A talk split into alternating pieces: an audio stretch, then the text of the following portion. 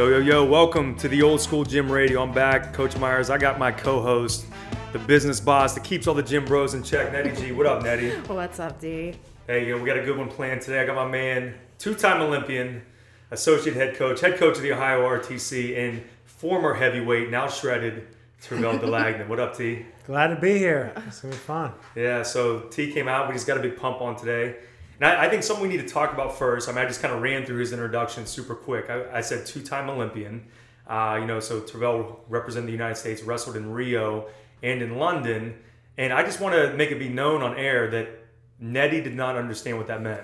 So No, I did understand it. I didn't. I didn't digest the enormity of of his accolades. Yeah, so well, I, I think I think that I want everyone to realize. So Nettie has met Tervel numerous times. She's heard me talk about him. You know, Tervel and I have worked together for a long time down at Ohio State. We've been training partners pretty regularly for the last year or two now. So she's heard me say a million times, two-time Olympian.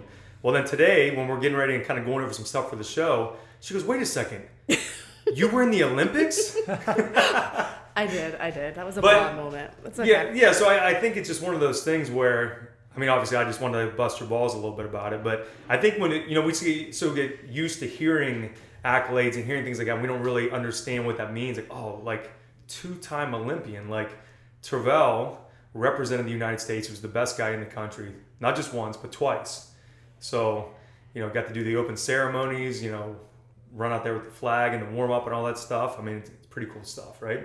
Yeah, it was uh, definitely memories of a past life, but it was, it was fun times. So let's just start there, though. Kind of like let's start with wrestling and take us back to when you started wrestling and like through how, how like through your training to the Olympics, like Well, the road to the Olympics. I mean, I think you know if someone's made the Olympics twice in wrestling, he's probably been wrestling since he was three years old, right? No, no, we'll say. So yeah, funny story. No, I mean my my story. A lot of people in the wrestling world know, but I started wrestling in tenth grade. So I Which, for the record, was the same year I started.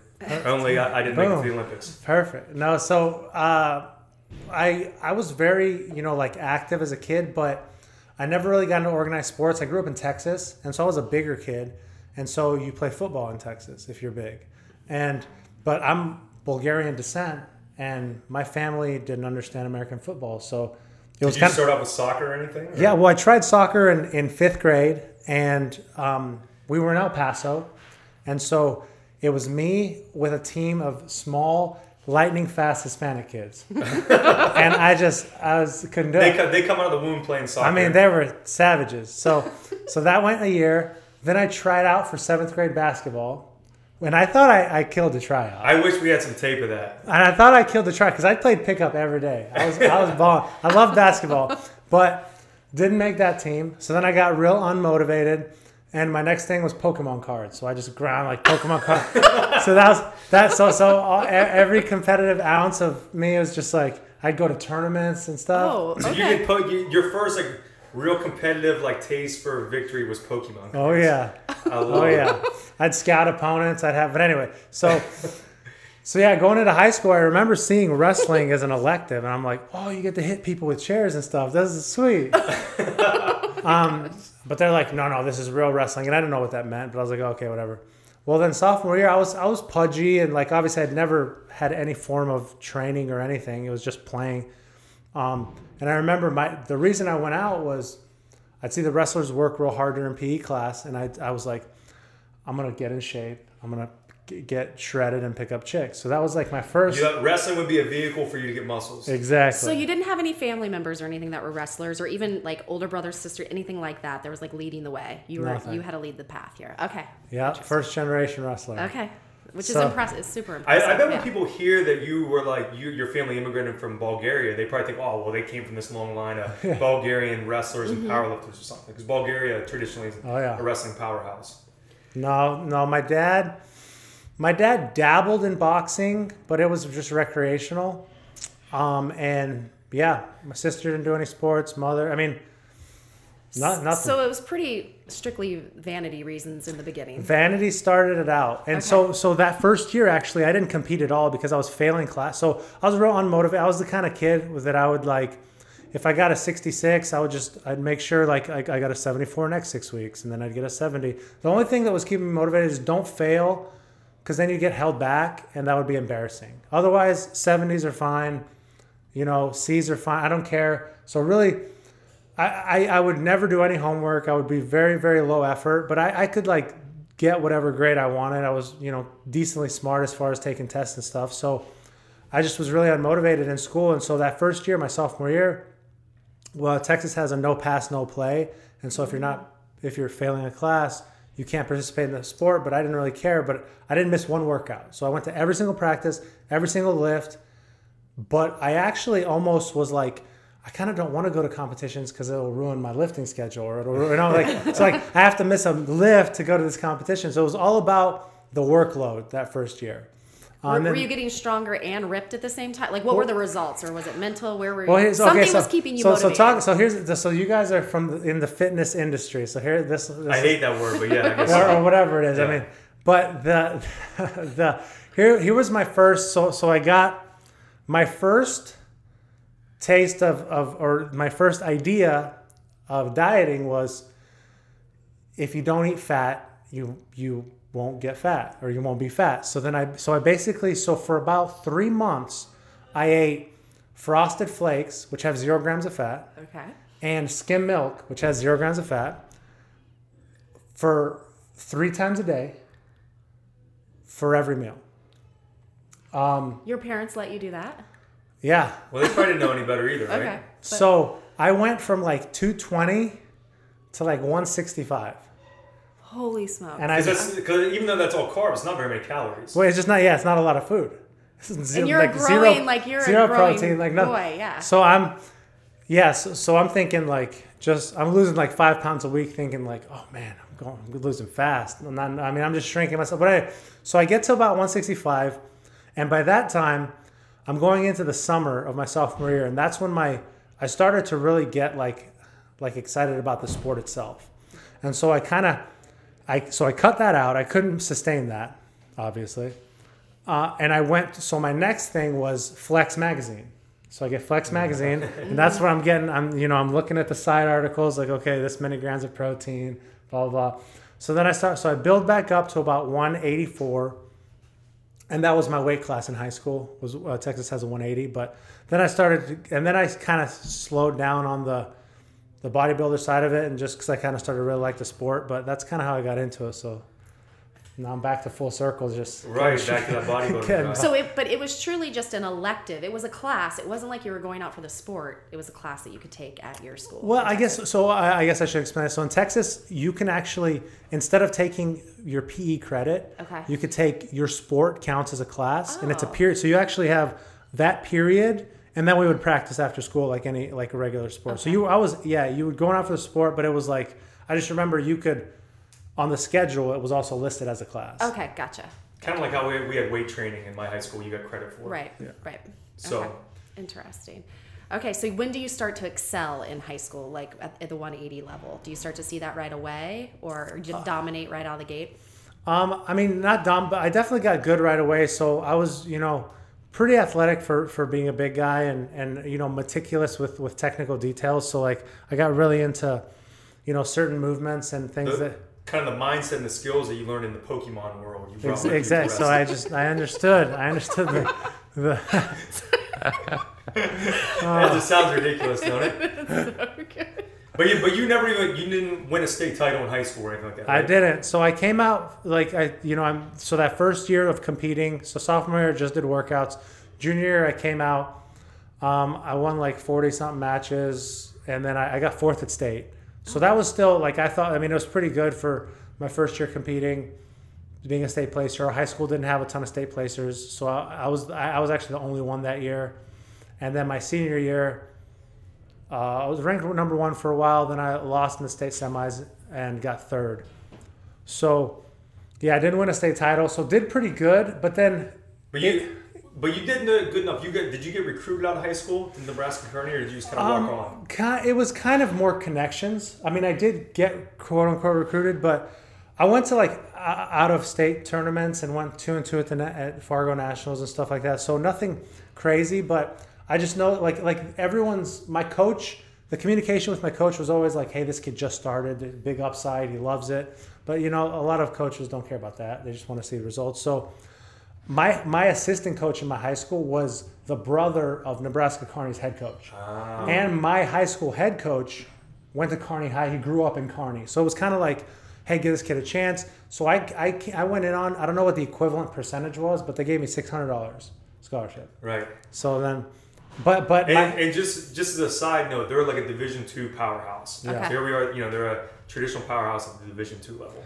and and so by that but the, the cool thing was my junior year i got I, I fell in love with wrestling and so what that did was i just knew that i, I, I don't want to do this only for two more years i want to do this longer so i got to get into college so i got all my grades i pretty much made straight a's junior senior year got my gpa up i, I got a good sat score which waived my out-of-state tuition for, to most college so like no- that's why nebraska kearney was they good wrestling program division two you know not play, you know i mean i'm it's my third year wrestling Yeah, like let, let's just kind of play devil's advocate. I mean, if you would have like somehow went and tried to walk on Division One, you might not have progressed as fast. yeah maybe not You know? so yeah development is an interesting road so i just knew that i wanted to keep wrestling nebraska kearney is showing interest in me and it's going to be cheap to go there i can afford it so And are you still like? Because I'm like blown away right now that you. It sounds like I mean, obviously your parents were there, but it sounds like you're kind of the self motivating this whole this whole track for yourself. Like, does, does something? Did you have a group of friends all of a sudden at the wrestling team, or a coach, or you just kind of like understanding the path as like unfolding for you, and you're getting serious about it? Like, take Uh, us through when your mindset. Because I'm I'm just taking you from 10th grade to Olympian. I'm like something. what's what's happening here? Most Olympians, I'm thinking their parents are grooming them from Yeah, you birth. think, you think of like the road. gymnasts where Yeah. the parents are like making them do handstands. Right. So I'm like blown away that you're this like teenage boy kind of I don't- like you know your own path. Um, yeah, I mean, my parents, they, my dad was kind of not in the picture in a lot of it, and my mom, she's kind of funny. She's still funny. I mean, to the to the last years of my wrestling, I mean, you know, I'm a, I'm ranked, you know, third, second, third in the world, and I'm going to a tournament overseas. And I'm like, yeah, you know, I t- I'll tell her like, yeah, I have Kazakhstan first round, and she'd be like, oh, be careful. Like, be, ca- what do you be careful? Like, I, do you mean be That's careful? though. like, I've been, I've been wrestling. Like, I'm planning on beating all of you. Be careful. or like when I be, they need to be careful. when I be getting ready for the trial, she's like, oh, this is. She's like, I know you beat these guys last year, but this is the Olympic trials. They're going to come a lot harder. They're gonna come a lot. It's going to be a lot harder. I'm like, Mom, you're stressing me out. Like Chill mom, out." I'm the top dog. chill out. So so she she like she was very involved, but not like from a push me standpoint. Mm-hmm. So so yeah, for me it was just like I just kind of I don't know. I'm I'm I kind of have well I definitely have I have OCD, mm-hmm. and wrestling fit the mold to like kind of pour out all these like compulsions you know into this because it was like it was like a deep enough pool where you can answer a lot of questions and develop yourself in a way that isn't limited by athletic ability. So athletic ability will help you, and I definitely had God-given ability to help me, you know, learn techniques quick and just you know, work ethic stuff like that. Just natural things that I had going for me. But also, as far as I was concerned, I couldn't sprint fast. So if you are a faster sprinter than me, you could probably. Uh, there was only one position in football that interested me, and it was wide receiver, and I wasn't going to be that. um, I, I just didn't understand the game, you know, uh, and so so that so like or, or all these other sports where you're limited by hey I'm just faster than you, so I can get to there before you can. So it doesn't matter how well you know this sport, I'm just going to get there before you. Um, so wrestling was one of these things where you it was kind of this bottomless pit of different ways to do it. Mm-hmm. You know, so that's what really intrigued me, and I kind of just dove head head in. Now, now, one of the things that I've always been really intrigued about about you is just kind of like, and this is something you work with a lot of the athletes at OSU with, is just kind of their, their mindset and their confidence, you know, going into competition. So now, you know, fast forward into when you got into college, you're in Nebraska Kearney, you won what one, two Two. national, so you won two national titles there. But at what point did you start to think? Did you start to realize like, hey, I can be the best, not just at the D two level, but I can be one of the best in the world? When did you kind of have that epiphany, or did it take place before you were actually there? Um, it was I don't remember like I remember pinpoint. I don't know about the best in the world. I just think it's like you take it in stride because I, I won a lot of big matches, like matches that people would say are, like career pendulum swinging match. Like the first time I made the world team, strictly on like momentary decision making and winning the match. It wasn't like like like my first world team. I made the or my first world team trials in 2009. I made the finals against Who'd you, Ma- who'd Mocco. Mocco, okay. So I was against Steve Mocco, and I remember Legendary Division One heavyweight, yeah, and legendary guy. so yeah, he battled with one of the greats of Ohio State, Tommy Yeah, he was like Tommy's uh, Tommy's nemesis in college and at, at the senior level. Yeah. He was an Olympian himself. Yeah, I mean, so funny story, real quick, tangent.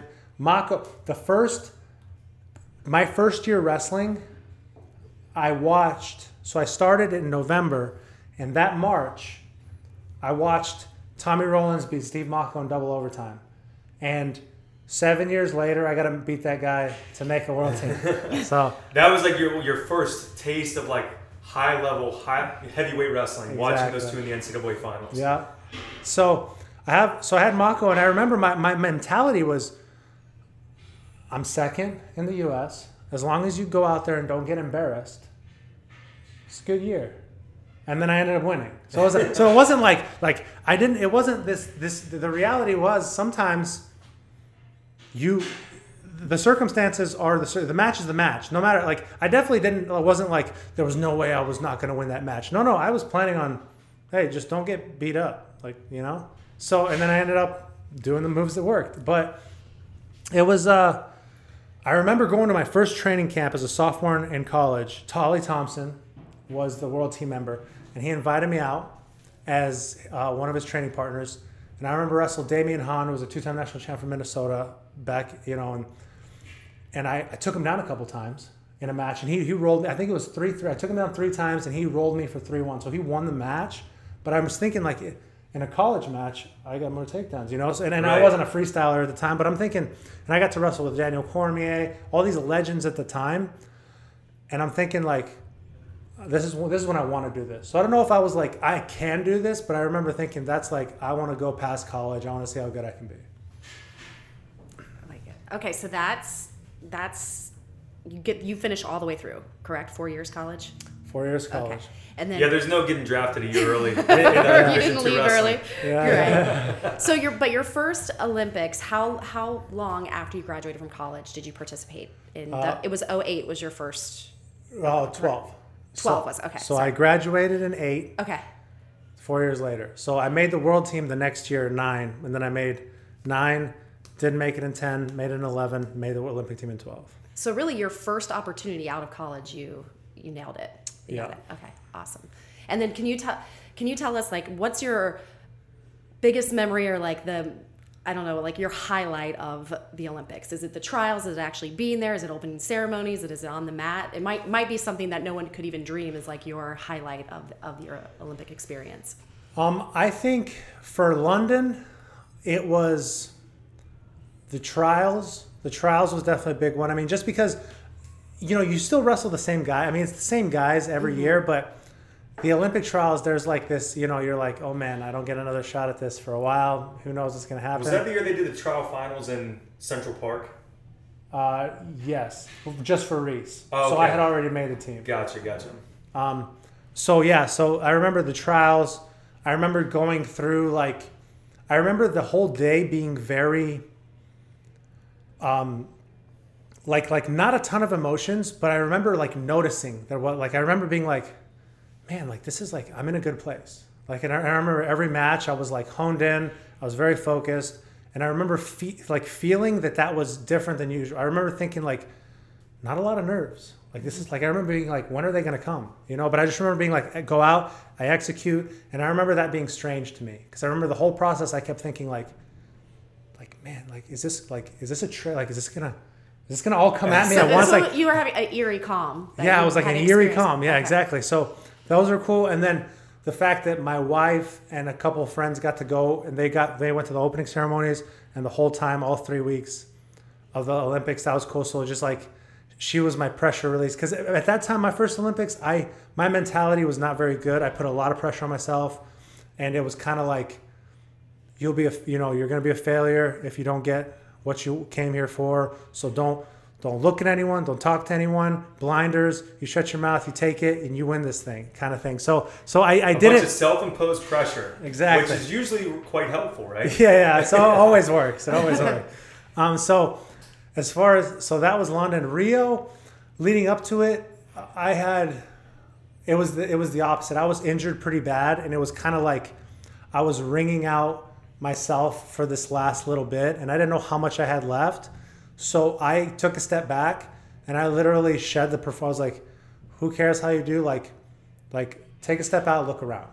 You know, like like." And it was, and I felt like in London when I didn't medal, all my teammates that medaled, I was like super jealous of, and I was like mad, and I'm like, like I remember like wanting like wanting a couple guys to lose, like in the medal match, like hey, you lose just like me, you know, like like like kind of that Right. It's a weird, selfish, but natural emotion. that natural, people have. Mm-hmm. Um, and I remember in Rio, the fact that I was kind of over my own performance. What was refreshing about that, what I remember most about Rio was like how much better of a teammate I was because I was genuinely, just personally, maybe, I don't know if they experienced it, but personally in my own heart, I felt much better about how much I wanted those guys to actually do their best. So Burroughs, if you're listening, in, uh, 2012, Tervel wanted you to lose. Yeah. and when you lost in 16, I was heartbroken. So. So let, let's back up to the London Olympics a little bit. Let's talk about you know you uh, you said you had a lot of self-imposed pressure, and I think this is something very common with athletes, especially high-level athletes.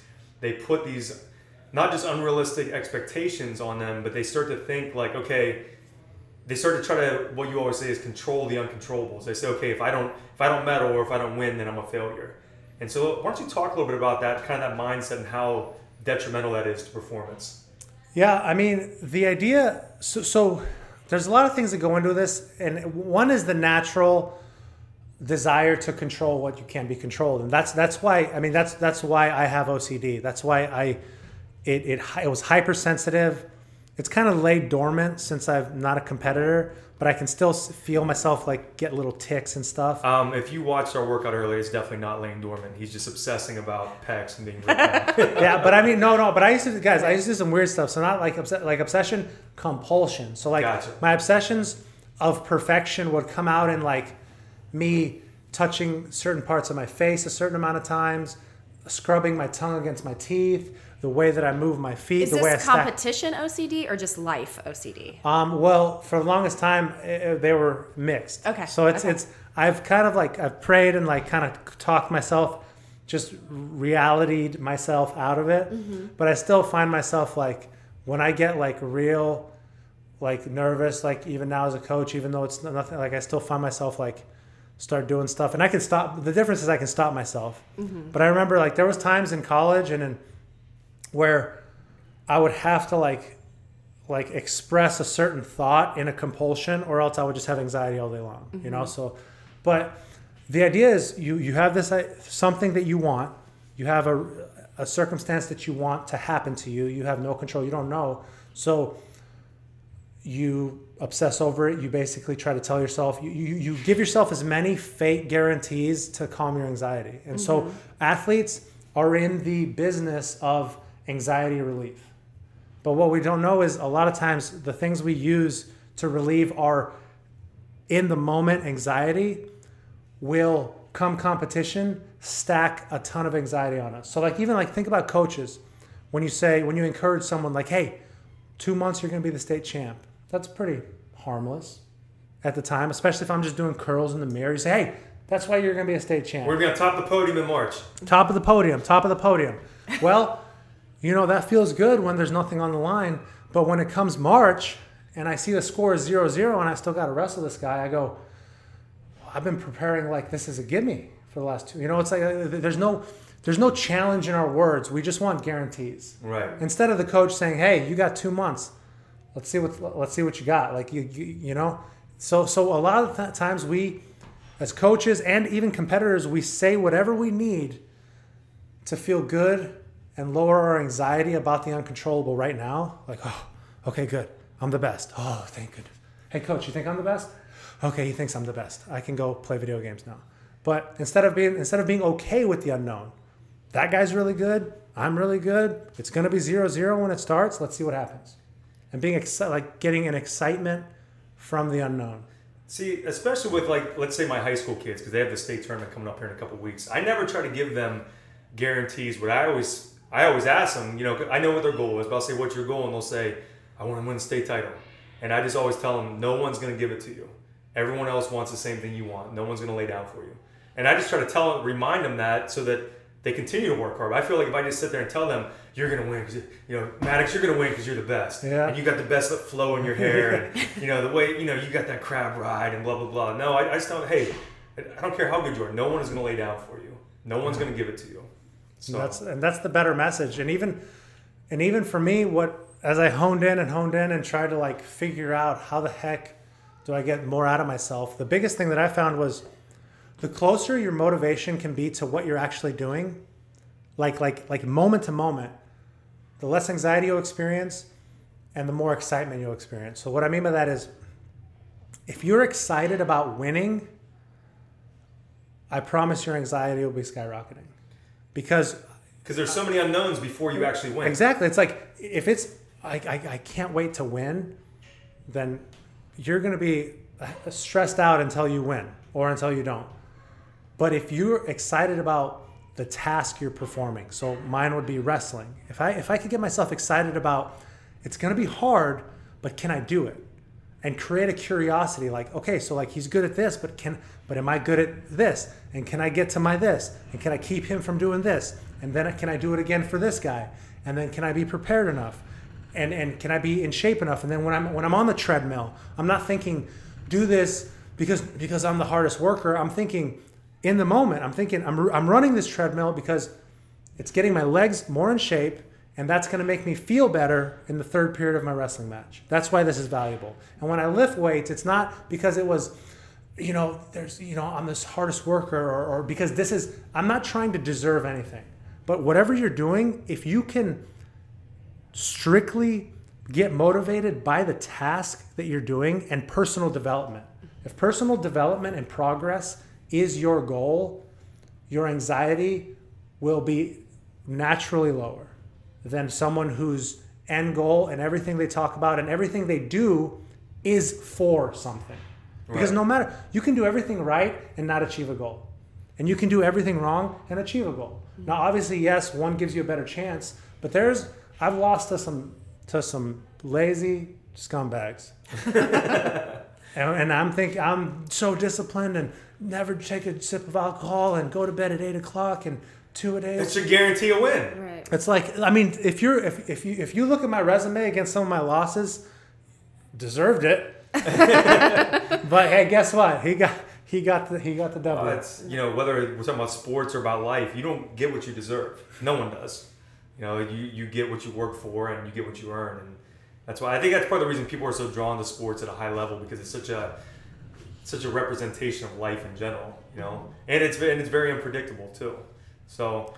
Let's uh, let's let's kind of switch gears a little bit. I want to I want to go back to something we were talking about before we started taping. So Nettie, tell us about this the show you guys were talking so about. I was um, just chatting with Tervel before we started recording, and A asked him if he'd watched um, some documentaries. One of them, Born Strong. If you haven't watched it, everybody watch it. He's going to watch it tonight. Tonight. But um, I asked him of if he had watched uh, Icarus. It's a documentary on Netflix, and his response was, "I lived Icarus," and uh, my mind is honestly still blown. So I want him to talk Well, about. Well, tell, tell us first what. Give us a So- quick 10 second overview of Icarus. So- What is so- that? Because I've never seen it before. Icarus is a documentary about a gentleman who is um, an amateur cyclist who is being outperformed and it kind of has suspicions that some amateurs are doping. And since he's amateur, he's like, let me try it. He's a, he's a documentary filmmaker. He wants to do his own doping regimen.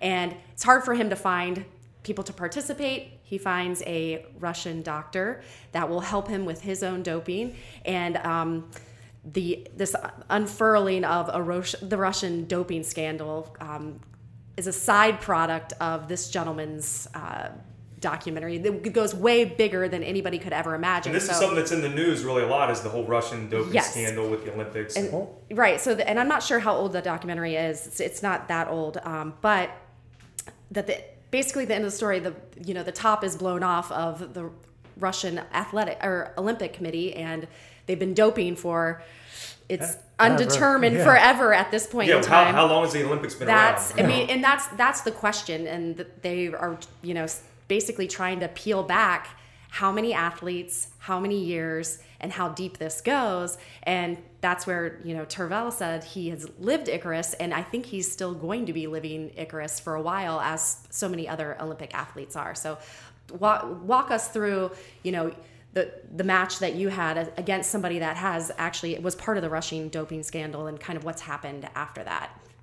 Um, yeah, well, one of the competitors, the, the the guy that beat me in the semifinals of London, his name's uh, Artur Taymazov. He got his, he won gold.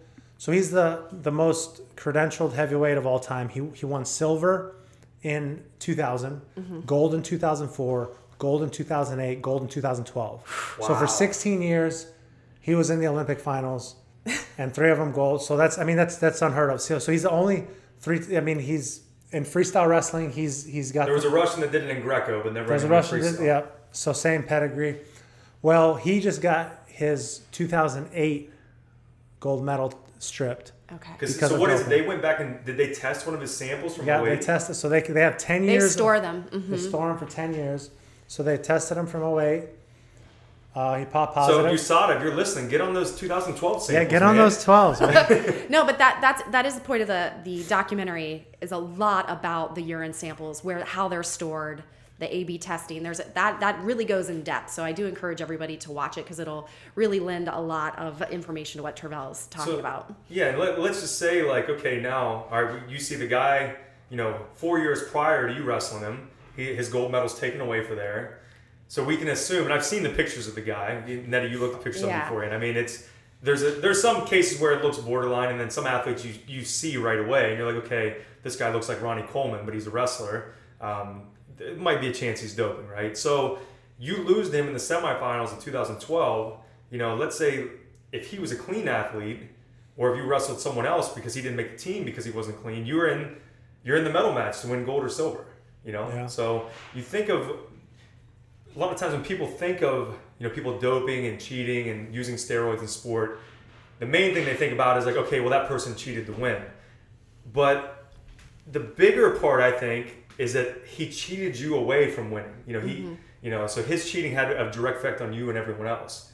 You know, so it's not even so much about that person; it's about what they've taken So away from to- everyone else. Let's talk about that mindset. How do you, you know, living Icarus, being an athlete that went up again, knowing that someone is doping, how do you how are you not pissed off how are you do you not feel cheated you know and the systems are in place but like as an athlete like I, I would yeah i would be pissed off like how do you deal with those emotions of you did it the right way you did it clean especially the olympics which you trust like the testing is at such a high level there that there's going to be clean athletes and to know that like you were essentially cheated out of that like how you have And to I'm, have some I'm sure it's not like some like new revelation that this guy was dirty. I mean, I'm sure at the time there no, was. I talk mean, it about was always yeah yeah, I mean, uh, even the Russians from other, you know, Caucasus, the, the, you know, I mean, my buddy from Kyrgyzstan would say on the he could, on the Olympic years, Taymazov gets on a really good vitamin regimen, and then he'd laugh, right? Right. So like, That's like, what I was gonna. What are the undertones? Like, what are the what? So- are, what's the stuff you know that you guys chat about and know? Like, hey, he's on the Jew. I mean, I saw the pictures before the podcast. I'm like, duh, and I don't even know anything about it. yeah, no, I mean, it's it's it's pretty well known, but it's also for for a lot of them, it's not a big deal. It's pretty. So you guys pretty just take it in stride. Like that's just part of competing. Is people are gonna cheat. I and mean, you just honestly, deal with it? honestly, like the like as you guys are talking about it, it's like, what the heck, you know? But, but like like when you're in it, you honestly, I mean, you prepare for what it's like. because again, you can't control it. You can't control because it's like, what am I going to go test him? Because I mean, he he was tested, he passed the tests until, I mean, the doping was ahead, and then they went back for a sample. Luckily, they landed on his, or unluckily for him, right. and they tested him with with new stuff, and they found something they couldn't test for mm-hmm. seven years prior. So, for me, it was. It really doesn't cross your mind. I mean, like for me, like when and my loss is my loss. You know, like when I think about it, it was like right it was like you, you you blew a position you lost the match you know so so yeah it doesn't really i don't know the, the emotions how you were saying the emotions about getting cheated i don't i don't necessarily feel cheated because it's like it's such a like wrestling just like i feel like i would feel more cheated if it was like weightlifting or track where it's like perform this task and may the best man win and it's you against the task. But it's like when it's you against another person, You feel like there's so many. there's so many different ways That you can one there's so many ways you can beat him. Mm-hmm. Like like I could like I beat You him the year ju- before. You can't just pinpoint just because he was juicing. Exactly. That's why he won. Okay. Exactly, because I've beaten, I have, I've, I've beaten him. I've beaten other athletes that juice. So it's like you never look at it's. It's really hard to like. It- it's look a at it that way. variable like exactly. like oh like let's say you have a bad day mentally i don't know something Yeah. bad happens in your world that's Like- like, one of the variables of that day is like hey i beat him because he So that's like com- combat sports are when it's when it's per, human against human instead of human against task. It just you don't. I mean, I don't know if what, what if he really. I mean, what if they didn't do anything for him? I don't know. right I mean, what if he was just doing them for What if it made mental? him really strong, but actually hurt his conditioning? Yeah. You know? What if he would have been way better off of him? I don't know. um i do We, did, we just tried to suck you into being a sore loser, and you didn't fall for it. No, I mean Good job. those are things that I really when I when I hear that and I watch the documentary and people are like even like national championship football, like all this basketball stuff that's going on right now, like they're all going to be stripped and I'm like, well, that's cool, but the athletes didn't get to feel it at the time. You know Yeah. what? I, I just feel like that's I don't know what all the like outcomes are going to be when these things are getting stripped, but I'm like, cool, but we didn't get to party on the field or you didn't get to stand on the podium because this guy's juicing or you didn't get the financial reward which Yeah, we I always talked I always joke around uh, because once it came out, it's like oh, it's a matter of time. So I'll be a I'll be a bronze medalist here soon. so I said I'm gonna they're gonna send me the medal in the mail. I'm gonna run around my living room with a flag. No, like we'll that. have we'll, we'll have a, No, we'll we'll- a we'll party for you. do a ceremony. Yeah, we will absolutely. But I do, Tervel, if you can speak, if you don't mind. He was also telling a story about just like this man's condition, like the um, Oh, when he yeah. touched his skin. I think that's very interesting. Just because you are a co- in a combat sport, that it, he was different. So Yeah, I mean, I've wrestled a lot of strong people, and I mean, it was when you touch a human being, it feels like a human being. Just one's really strong, or maybe like they move you, but it's like there's still skin, there's still flesh, and you can dig your fingers into them. There's a certain density though that Exactly. just feels the same. And and I just remember the first time I wrestled this guy, I would I you know I just locked up basic basic collar, you know, grabbed his head, grabbed his shoulder, and I remember thinking like like in the middle of the match, like what is this? Like it was it was like putting your hand on a cinder block. There was no give. Like even when I was even when I was pulling his elbows, his his skin didn't rotate. It was like my hand was sliding straight off, and it was like he was it, it was it was like nothing I've ever felt. Mm-hmm. It was just bizarre. Interesting, no, so cool. So let's talk about so Olympics are over, you're done. What? Let's talk about that mental space that you're in. Are you already planning? Like, are you already coaching at this point in time? Do you have plans post Olympics, or is it like the Olympics are over, it's your second time, and you're like, oh, I need to like find a job now? How does that? How does that go? Um, yeah, I mean, I was planning on going into coaching, so I already had a couple of. I was talking to some people about opportunities and stuff. So, um, yeah, so I wasn't super and concerned. is that about, a given? If you're an Olympic in, in wrestling, a, For an. Olympian, Well- are you pretty much taken care of? Like, you feel like I can guarantee coach. Well, what, what you got to think of too is you know the entire that eight year cycle where he's wrestling at the Ohio RTC to make the Olympics and World teams. He's kind of already a pseudo coach in the room. Okay, So it's like you know the the high level guys at the RTC. They're not officially a coach, but they're working with the athletes through the RTC. So it's already kind of a, it's just a natural transition from there to being officially. a Okay, so you're not like full time athlete and then it's just cut off. You're already kind of weaving in the. I mean, you help. I mean, steps. wrestling is so hands on that it's like I need. I can't develop without people. Mm-hmm. So you need partners. So you get partners. They're sometimes they're younger. You help them, and then on your off time, you know, it's like so you just develop a relationship. When you have to like, like grab someone and roll around with them like every day, like you develop relationships with them, right? Right. So you want to see them win, so you go in, you help them. So there's a natural progression in sports like that. But yeah, I, it was a weird transition. I think I'm settling into it, but last year was a bizarre transition from the highs, extreme highs, extreme lows of being a competitor personally to not. Because even as a coach, it's like as much as you it's a different worry. Like I worry that the guys that that don't achieve what they go to achieve will fall so low and beat themselves up so bad that they won't be able to climb out of it. Because for, for you, it's like you know how you're going to react. Like when, mm-hmm. when I lose a match, I know what's going to happen. I'm going to be mad for a while, then I'll get over it. And when I win a match, I'm going to be super happy for a while, I'll get over it. But you just don't know how people think. So it's like at any moment, like I have this thought, like at any moment, this kid could snap and just quit, and you know, it's like or like or like hate wrestling or mm-hmm. not believe, not not trust in the coaching staff, you know. So those are like the kind of thoughts, but it's still not glory failure. You know, it's it's not the extreme highs and extreme lows of a personal competitor. And so I was almost like for a year was like I was on this adrenaline like junkie like detox where it was like I was like I need s- like I was like look I was like looking for like like fulfillment in emotional I was like what can get me like this this wound up feeling you know but now it's like You starting should have to went back to Pokemon. yeah sure that's been safer bet so You could probably get some pretty big sponsorships. Two-time Olympic wrestler No, making his po- Pokemon debut. No, it's the new Pokemon Go. You That's get to it. crush them. So yeah, but um, yeah, natural transition was natural, but de- definitely different. Definitely different. Like real sustained. The the middle of life, which is where most life happens, where nothing crazy good is happening, nothing crazy terrible is happening, is a bizarre thing because for the last decade I've lived preparing for the next event. It's like four weeks to this, six weeks to this, two months to that, one week to this, and it's always like ah or uh, oh, right? So it's just constantly preparing, succeed, preparing, fail, preparing, succeed, and now it's like do do do do in the middle, and so it's just a little, a little different. Yeah, so I mean, obviously, you want your guys to feel that same thrill of victory, but like at the end of the day, if they lose, I mean, we can still get a pump the next day and go to Whole Foods, and like you won't be totally heartbroken. Exactly. Well, it's but isn't like life is funny. Like I was just talking to my buddies. They just won the Nebraska state title in wrestling as a team in Nebraska, and Is that the high school level? the high school level. right?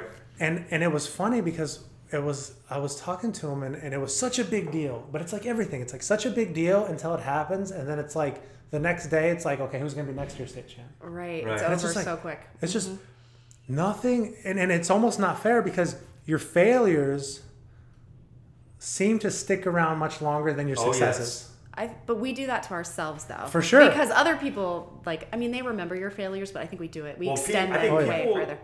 So many people let their failures define themselves. Mm-hmm. You know, instead of letting, but also too, you can't, you can't let your victories define yourself either. It's more like you need to let your effort during the process define you. Yeah, or Which just is what I've tried to do because I've never really like failed miserably or achieved anything great. so I, I just kind of hang my hat on being good at the process of trying to improve. And I think yeah, that's that's sustainable life. I mean, because honestly, you don't want the guy who's still wearing his gold medal from 14 years ago. You don't want to hang out with that guy. It's weird.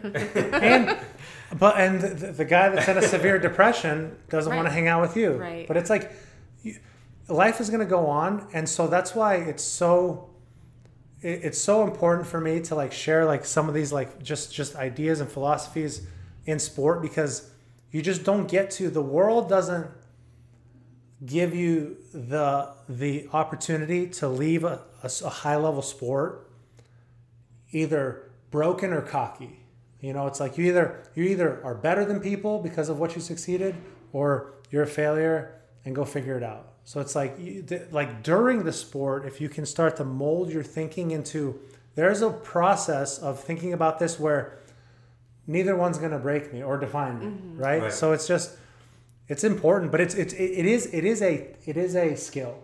I think that preparing that way and changing your thoughts because like you said we do it to ourselves. There's so much of life's um just internal like the like the depth of your mind and what you do bad or good that's self-created. But you have to know what that is. Have you read The Practicing Mind? uh-uh. Do do that too. Get, uh, yes, and it, listeners also, it, it's, it's basically everything that you're talking about, having, taking, um, understanding that the daily gr- grind or whatnot, finding that enjoyment in in the practice, not the success. So, and it's in any field also. So you'll, it, it's a short read, but it really helps you switch your mindset on your goal setting and, and accomplishing them. Because what I've noticed from being a coach and being an athlete is it's it's not so much now settling into things that I like to do. It's it's really the task itself is not hugely what was fulfilling. It's it, it was hidden amongst self progress. What I actually wanted the whole time was I wanted to see progress in myself. And so with something like a sport, it's on display. You were fifth last year, you're first this year. Progress. Ah, progress. That's why that's why even for someone that goes first, first, first, first, by their fourth world title, they're like this, man, this is boring. Right. And you're like, but you're a world champ. It's like there's no way, like like, is it adding to your? Le- it, it it excites them because it adds to their legacy, but there's no way they're really like, like I did it. It's like no, it's like now I have to sustain it, and it's mm-hmm. stressful, and you know it just gets more and more par. So what I've noticed And is it, and it starts to become okay now. You're four. You're instead of your fourth world title, you're bronze. Now you're a failure. Exactly. Mm-hmm. You know? all the way down, right? and so for me, it was trying to like sift through was it the task orientation that was addicting or was it the self progress? And so now all I've had to do is I've restructured just how I think about like I've, I've just lessened the pro the, the, like the severity of the of the task that I'm progressing in. So it's like if I'm if I do a better job of playing with my kids, like if I get less, if I get, if I have more patience with them, I get excited about it because that's mm-hmm. progress and patience. If I, And that is that might be tougher than winning a gold medal. yeah, for sure. If I'm, you know, if I'm, if I'm more loving to my wife, or if I'm, you know, if if even if if I numbers on numbers on a bench press, um, you know, whatever it is, like lower body fat, like whatever whatever I'm doing, it's like all these little things that might not mean anything to anyone else are starting to mean a lot to me, and it's very fulfilling. But it's all about self progress in different areas of life, and that's how I start to chart like like like that's how I get excited about the things now is because it's I'm not I'm not there's nothing that I have control over yes coaching but still coaching is kind of in that weird gray where it's like how much am I actually doing for these guys At the end of the day, they still have to get out They there, still- and it's on them. 100%. exactly so it's like You do. You're going to do your best to prepare them and try to mentor them, but exactly it's at the end of the day, you cannot make them win. exactly so as far as that that's not like and even even that like when when someone wins a big match I remember when I won the Olympic trials I couldn't sleep that night It's like I just wanted to talk to people about it. Like, like, remember what just happened? Like someone, you know, Remember how cool that was? I'm like looking at Twitter, like, did anyone update about? you I, you still do that. I know. I've been in the car with Dustin after matches. He's like, Tervel's calling me, so I like. I think you still like to rehash things. oh, for sure. But, Well, who doesn't? You know? no, exactly. but now it's like, the second someone wins, it's like, ah, okay, what? Okay, who all we got din- next week? All right, dinner. You know, so it's like, it's, it's it, it goes, it's it's so it's fleeting. fleeting. It's fleeting. hmm Meanwhile, they're thinking like, Coach, can't we talk about what I just did? It was so cool. Let's let's talk about one last thing before uh, we jump off. I just I think it'll be interesting for people to hear this perspective. Let's talk about Kyle for a minute. You know, just uh, because of the the interesting relationship that you've had with him. Now, you know, Kyle Snyder, you know, Olympic and world champion, and still only in his senior uh, year here at Ohio State. You went through the process of helping recruit him, then you know as a main training partner for him leading up to Rio where he won the Olympic gold and now as as his primary you know coach as the head coach of the RTC. So I want you to talk a little bit about how you know obviously that type of progression from high school recruit to Olympic champion normally doesn't happen in that short of time span. So I want you to talk a little because you've been so kind of heavily evolved, uh, involved in the evolution of Kyle. Um, I want you to touch on a little bit what you've seen in his mindset and how it's changed. Obviously, he, you know, someone that already had a very good mindset coming in, but how has that changed from the time he was an 18-year-old recruit to now, where he's in the discussion of being one of the best American wrestlers of all time?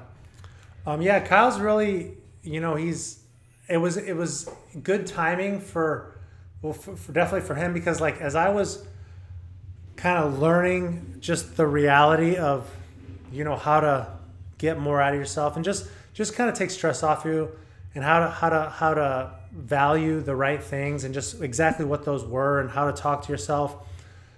I was on the back end of my career. I was 29, 30 years old but he came in as a ni- 18 19 year old and we just kind of like hashed it out together and i remember we would like challenge ourselves in different ways and and yeah i mean i remember his freshman year he was you know he didn't open up a lot he didn't choose to wrestle he was still just generic winner you know he, he wanted to win everything Generic winner, that's a term for I it, right? It's um well j- just because that's what i mean And that, what would you define that? Someone who's just they're trying to win, however they're concerned with the win, but not the growth. Exactly. And so so the problem that we make with with assumptions is we see someone who anyone who achieves what they want to achieve must have done it right, and that's crazy.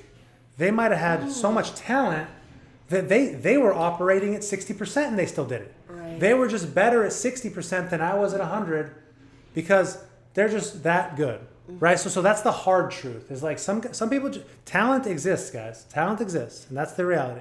So just so that's why it's you can't just go to people that have necessarily like oh he won let's listen to what he has to say it's like you have to have Well, he's strong. Let's follow his weightlifting. program. exactly or it's like you have to have an understanding of like of reality and and and there are certain things that are going to help someone develop so it's not about winning it's about development I, I've had this conversation before, you know, obviously being a strength coach, talking about other strength plans and athletes and stuff. And I've made the point before I say, well, that person is strong in spite of their strength program, not because of it. For you know, or maybe this person's, you know, this person has great endurance, you know, in spite of the type of training they're doing. You know, they're, just may be naturally gifted or they're tough or whatever. So it's not always A plus B equals C. And that's the same thing with. For know, sure. with- Well, you hear athlete stories like, "Yeah, my parents beat me when I lost." Like, "Oh, that's why you're good." Yeah. Because your parent, because you have a bad relationship with your parents. That's why you're good at tennis. Like, stop it. No, you're, You're good. You're good in spite of that. yeah, you're good in spite of that. Mm-hmm. Like, you're special. Like, you got through that to be great. right. Like, you know, so there was greatness in there. And so with Kyle, one of the things that that he that is very unique about him is he takes because this stuff is very hard to do. Like, don't worry about winning and losing, go have fun. Every coach knows how to say that. It's very difficult to actually do it in the moment because what we tend to do is before a competition, we we want to challenge ourselves. After the competition, we want to we regret that we didn't challenge ourselves. During Oh, the I should open up more. During the competition, we just protect. we we just we're natural. Protect what you want, and I want to win. So at any moment, a mistake could mean my biggest value. If my biggest value is winning, that at any moment, if I make a mistake, it could cost me that. So, so what what what we were talking about is you got to you have to brainwash yourself that you're you, that you're willing to take a loss for the sake of seeing who's better. If he's better than you, go lose. But you go do as much wrestling as possible to make sure the better man wins, even if it's not you. Don't go out there and just try to strategically win by not shooting and just try to get a, Exactly. a go behind or a So cheap so whatever. so it was like we we had this like this over the top idea that it's like I want the better wrestler to win even if it's not me. So we walk out there, you produce the wrestling, and if he's better at it, you freak you, you take it. You take it like a man though. But if you, but it, but and then you but then you have something to work on because now you know why he beat you. Right. You have a lot of things that you can get better at development. Where the other side of it is, I did nothing, and if he beat me, I don't know what to get better at. Do something, and then if he if I won, Because he might have beat you worse if he did something. yeah, exactly. You don't know if he's if you're better, you know. And then if you won, then it's going to create a vicious cycle of doing nothing is wins, and then eventually you're going to get to someone who does a lot, and you're going to get stressed out and lose. So, so his his ability to take what we talked about and do it, and and put himself out there on the line, high anxiety, huge situations, and just do like like t- walk the talk. So he was the guy that I was the old guy in the back with the bad bat going. You know, I think will be good for wrestling. and then he was the guy going. I'll do. I'll try it. Okay, Mick, okay, whatever you say. And and he just and, and now it's like I mean he's I mean he's a special kid too, you know a lot going for him a lot of God given ability, and you know he's making it his own and he's you know progressing and he's he he's a s introspective and and self motivated, but yeah I mean that was the biggest thing was he could just all these things all these cliche things that are good for performance that people say but are scary to do mm-hmm. he he dove right in. I think that would have to be the hardest thing. I mean, I've never competed at a high level in anything, but I know anytime I have competed in something, I've never been able to even come close to that. I know, like, you know, I have that fear of losing and I want to win, and I'm not going to perform the same way or think the same way I would in practice or whatever. So I would, I think that has to be like a monumental task. That's probably impossible for most athletes. For sure. I mean, I would say the earlier you start, and the more you communicate with your with your circle to make sure the communication and the and the and how the wording and how people encourage you is all on the same page, the better. Because again, think about it's kids club, right? So so you start at six years old. This is how you win. This is how you win. This is how you win. This junior high, the win, win, win, win, win. High school, win, win, win, win, win. College. Well, now you're elite, so let's perform. Well, I've been winning for 16 years. Like, how do you want me to perform? You know, it's like this this idea of of shedding your of changing your values. The more you're ingrained, the harder it's going to be. And so, it's it's going to take an extreme amount of mental fortitude to do that later in life. Possible, yes. Hard, still, and it's always going to be hard. But the number one factor that I've noticed that can create this shift is honesty. Honesty in reality, honesty with yourself, honesty with people. So when someone don't not explaining away your losses, not not lying to yourself about a guy being good or not, not lying to yourself. You know, I mean, I remember one of the biggest stress relievers for me was for a long time just OCD, right? Get ahead, get you know, get, put yourself ahead of people. Is, is I, I would I could never compliment the accomplishments or ability of someone in my weight class. Like if it was like another weight class, that guy's so good at wrestling. This guy's in my weight, he's not that good. Because I knew I had to beat him, so I would. But it's like So in me- your head, you're, you're trying to diminish their accomplishments. Exactly. So that but me saying he's not good doesn't mean his single leg's not going to work on me. Mm-hmm. So it's like, for me, there was a huge, it'd be like, "Man, this guy's really good, but let's see what I got. And then it was like, now it's a, now it's in the challenge. The, the other one was, I'm lying to myself. And, and, and everyone's a realist in the back of their subconscious. So you know when you're lying to yourself. And then the other one's a challenge. This guy's really good. Can I beat him? Let's see. So honesty is how you extreme brutal honesty first with yourself and then eventually with people i mean now it's like i'm to the point where it's like if someone asked me about a loss like yeah that dude kicked my butt and then, but it's like for me to say that before would be so hard because it's like oh i could tell you a hundred reasons of why he kicked my butt and why next time it'll be different it's like no no i just i absorb it right. you know i i, I I remember I heard someone after the it was after the last Worlds. They were, hey, what do you think you would have done with uh, you know, Gwiz's draw? You're like probably bronze, same as him.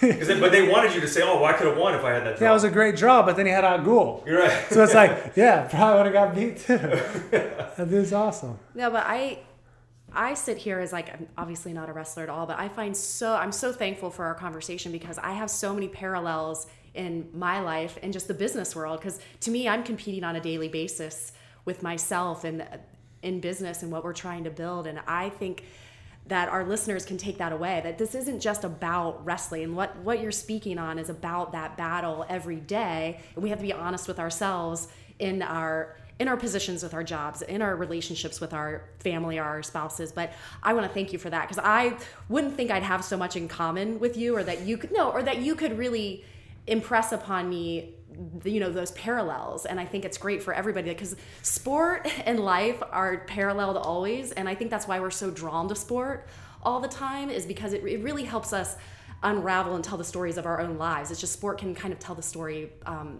more poetically sometimes. Oh, yeah. like i can't sit here and talk about like business. Like listen when i was looking at that p&l and i knew i sucked in that expense ter- you know that expense account like but that's the stuff that i do. Like i you have to parallel it with that business is my sport. So I, I think it's interesting that you can bring that to the table for it's not just wrestling. And I think that's what's cool about after, you know, after being a competitor, if you do have that nature, that's going to catapult you for the rest of your career, whether it's coaching or business or what what that is. But And the reverse is maybe you could have been a champion wrestler, Nettie.